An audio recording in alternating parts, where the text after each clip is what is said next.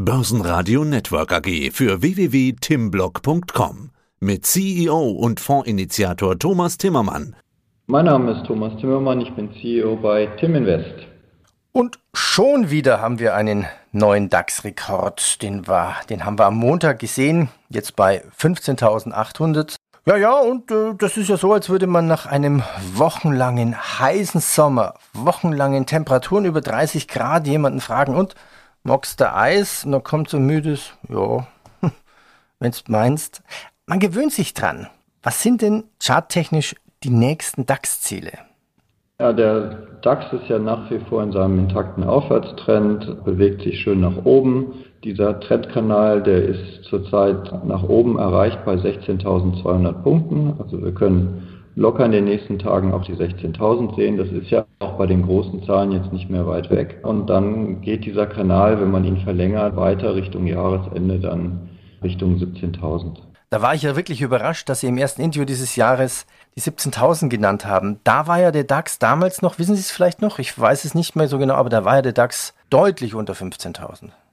Ja, auf jeden Fall, denn der DAX hat ja inzwischen Performance von 14,66 Prozent gemacht dieses Jahr, also in einem halben Jahr.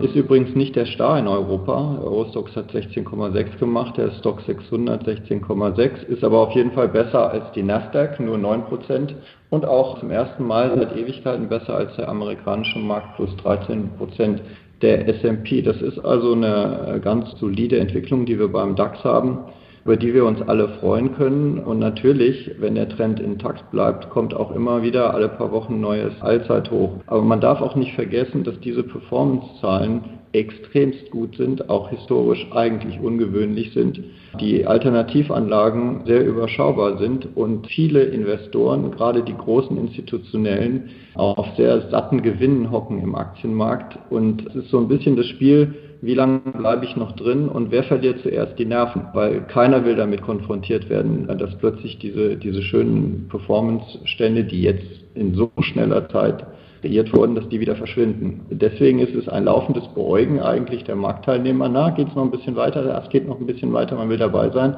Aber die eigentliche Frage ist, wer verliert zuerst die Nerven? Es ist wirklich spannend. Ja, wir fragen uns auch jeden Tag in der Redaktion, Woran liegt es eigentlich, dass bisher noch keine Rücksetzer gekommen sind? Man hat es ja so ein bisschen saisonal auch im Mai erwartet. Das erste Halbjahr ist rum. Was sind denn mögliche Gründe für eine Korrektur im zweiten Halbjahr? Irgendwann schmilzt doch jedes Eis. Die Gründe sind eigentlich unverändert. Der Hauptgrund ist, was soll denn eigentlich bitte noch kommen? Da nicht mehr viel Gutes kommen kann für den Aktienmarkt, äh, geht es natürlich in die Negation. Was könnte denn beendet werden? Natürlich, heute ist eine Viertsitzung, die wird jetzt immer stärker beäugt werden, weil man natürlich Angst hat, zu Recht, dass diese ultralockere Geldpolitik, die ja wegen der Pandemie nochmal verstärkt wurde, dass da irgendwann mal Signale kommen, dass die zurückgefahren wird. Das ist nicht gut für den Aktienmarkt. Äh, genauso sieht es auf der fiskalpolitischen Seite aus, also die Billiarden Billionen von, von Programmen, die gefahren wurden, die können nicht ewig so weitergefahren werden. Das sind weitere Möglichkeiten, warum der Aktienmarkt plötzlich mal korrigieren könnte. Und dann gibt es natürlich noch die Bewertungsseite, hatten wir auch schon drüber gesprochen. Schiller Index, USA ist sehr hoch bewertet historisch. Auch da wird es gefährlich. Technisch, alle Märkte sind auf ihren Allzeithochs, mehr oder weniger. Klar können die da mal 5% korrigieren, warum denn nicht? Die Pandemie, wunderbar, sie scheint überstanden zu sein, aber es kann natürlich mal wieder eine neue Variante kommen. Und ganz generell stehen wir natürlich jetzt nach der Pandemie auch weltweit vor einem Riesenschuldenberg, wo wir uns fragen müssen, welche Generation und wann soll die eigentlich wieder abgebaut werden. Das sind alles potenzielle Belastungsfaktoren und es reichen ja ein paar Worte von geldpolitischen Vertretern zum Beispiel und eine Korrektur an den Aktienmärkten findet statt. Insofern ist es wirklich ein sehr interessantes, nervliches Spiel, dabei zu sein auf dem Weg nach oben. Aber die ganzen Profis schauen natürlich drauf, was ist eigentlich meine Strategie, wenn es plötzlich mal dreht. Was ist dann die Strategie, wenn es plötzlich mal dreht? Also mit welcher Taktik sollte man in die zweite Halbzeit gehen? Ich glaube, zunächst einmal sollte man sich überlegen, was erwartet man denn eigentlich noch? Also wenn der DAX jetzt knapp 15 Prozent in einem halben Jahr gemacht hat, macht er nochmal 15 Prozent im zweiten Halbjahr. Wenn das die Erwartung ist, bitte alles weiterlaufen lassen. Wenn aber die Erwartung ist, naja, ein gutes Aktienjahr in Deutschland ist vielleicht plus 20 Prozent, dann haben wir vielleicht noch 5 Prozent vor uns. Wir haben aber noch ein ganzes halbes Jahr. Und sich dann halt überlegen, wo würde ich eigentlich aussteigen. Und so ein Ausstiegsszenario oder ein Umschichtungsszenario, um einfach das Risiko im Portfolio zu reduzieren, geht eigentlich in einem klassischen Mischfonds Ganz einfach, indem man Aktien verkauft und zum Beispiel in den Geldmarkt oder in Anleihen äh, reinvestiert und dadurch die Aktienquote senkt. Das Problem ist nur, äh, der Geldmarkt hat im Moment einen Minuszins, das heißt es gibt Strafzinsen, das kostet mich Geld, deswegen macht man das natürlich nicht gerne. Und der Anleihemarkt, wie wir wissen, der ja jetzt schon stark korrigiert hat, weil die Zinserwartungen und Inflationserwartungen steigen, ist natürlich sehr, sehr gefährlich. Ne? Also jetzt in langfristige Anleihefonds zu gehen oder, oder in Direktanleihen hinein ist sehr, sehr gefährlich. Insofern ist das auch wirklich ein Problem. Wie nimmt man denn bitte das Risiko aus seinem Aktienportfolio raus? Auf der professionellen Ebene ist es allerdings lösbar, indem man mit Absicherungsoptionen kauft. Das heißt, man behält die ETFs oder Aktien einfach in seinem Depot drin, verkauft sie nicht, aber sichert sie einfach ab.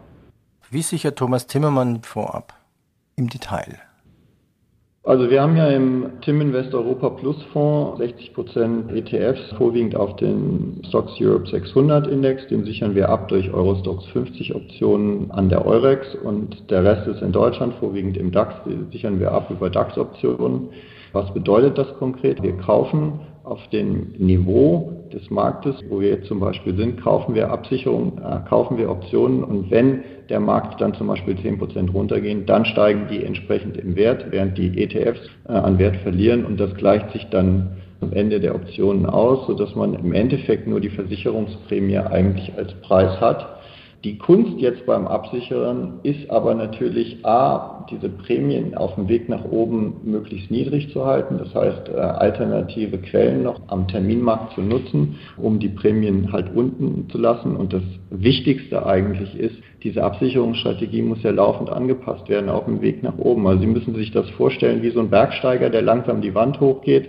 Alle paar Prozent äh, muss das Absicherungsniveau neu angepasst werden, damit man auch wirklich wieder scharf ist. Denn wenn wir jetzt zum Beispiel am Jahresanfang abgesichert hätten und seitdem nichts mehr gemacht hätten im DAX, dann würde der DAX jetzt erstmal 14,6 Prozent fallen können, bevor er überhaupt die Absicherungsoptionen greift. Das heißt, bei einer aktiven Absicherungsstrategie ist man laufend aktiv. Wir waren zum Beispiel jetzt am Montag schon wieder aktiv, als das neue Allzeithoch gemacht worden. Da haben wir im Eurostox die Optionen von 4050 auf 4100 im Dezember hochgerollt. Da stellt sich jetzt natürlich der Hörer die Frage, kann ich das als Privatanleger auch machen? Fragezeichen. Da will ich jetzt einwerfen. Also Anfang Juni kam ja ein neues Schreiben des BMF, also des Bundesministerium für Finanzen, zu den Beschränkungen der Verlustverrechnung bei Termingeschäften. Das Ganze ist aus dem Jahressteuergesetz 2019. Worum geht's? Also der Gesetzgeber macht ein Steuergesetz, dann muss es ja für alle gleich umgesetzt werden. Damit das passiert, macht das BMF immer Schreiben dazu, wie so ein Gesetz anzuwenden und zu interpretieren geht. Worum geht's? Also so wird im Jahressteuergesetz 2019 geregelt, dass Verluste aus Termingeschäften nur noch bis zur Höhe von 10.000 Euro im laufenden Kalenderjahr mit Gewinnen und sogenannten Stillhalteprämien verrechnet werden können. Nicht verrechnete Verluste können auf Folgejahre vorgetragen werden und das jeweils in Höhe von 10.000 Euro mit Gewinnen verrechnet werden. Zwar wurde das Gesetz im vergangenen Dezember nachgebessert und der Schwellenwert der Beschränkung ist nunmehr auf 20.000 Euro angehoben, verdoppelt. Ja, aber, wo ist jetzt eigentlich das Aber? Das heißt, Ihre Strategie, wie würde die als Privatanleger aussehen? Als Privatanleger hat man in der Regel keinen direkten Zugang zur Eurex, weil man da sehr hohe Hürden hat und auch hohe Kosten hat. Da würde man auf den Optionsscheinmarkt zurückgreifen und entsprechend DAX-Optionsscheine, Absicherungsoptionsscheine kaufen. Die unterliegen auch glücklicherweise nicht dieser Begrenzung in der Verlustberechnung. Wo die Strategie allerdings scheitert, ist, wenn man dann zum Beispiel die Absicherungsstrecken verkürzt oder vielleicht auch mal bei 17.000, 17.100, 200 im DAX abschneidet und sich Prämien reinholt, also sogenannte Calls verkauft, äh, nach oben einfach den Fonds nicht mehr voll mitlaufen lassen, damit man dafür Prämien bekommt und wiederum die Absicherungsoptionen bezahlen kann. Da greift diese Beschränkung in der Verlustverrechnung und außerdem ist das Verkaufen von Optionen etwas, was man nicht über einen Optionsschein machen kann, sondern das kann man eigentlich nur in der Eurex äh, direkt, sodass die Strategie eigentlich so im privaten Kontext nicht funktioniert, wegen diesen steuerlichen Änderungen und auch wegen der in der Regel nicht vorhandenen Zugangsmöglichkeiten zur Eurex. Deswegen funktioniert es halt nicht gut. Im Fonds ist es zum Glück überhaupt kein Problem, weil da greifen diese Regeln nicht. Das heißt, wir können die Gewinne und Verluste aus den Terminmarktpositionen voll gegeneinander verrechnen und deswegen tangiert uns es nicht weiter und deswegen macht diese Strategie gerade in diesem Fonds so viel Sinn zurzeit. Herr Timmermann, ich danke Ihnen. Ich danke Ihnen, Heinrich. Börsenradio Network AG für www.timblock.com mit CEO und Fondsinitiator Thomas Timmermann zur aktuellen Anlagestrategie. www.timblock.com mit 2M. Börsenradio Network AG. Die Expertenmeinung.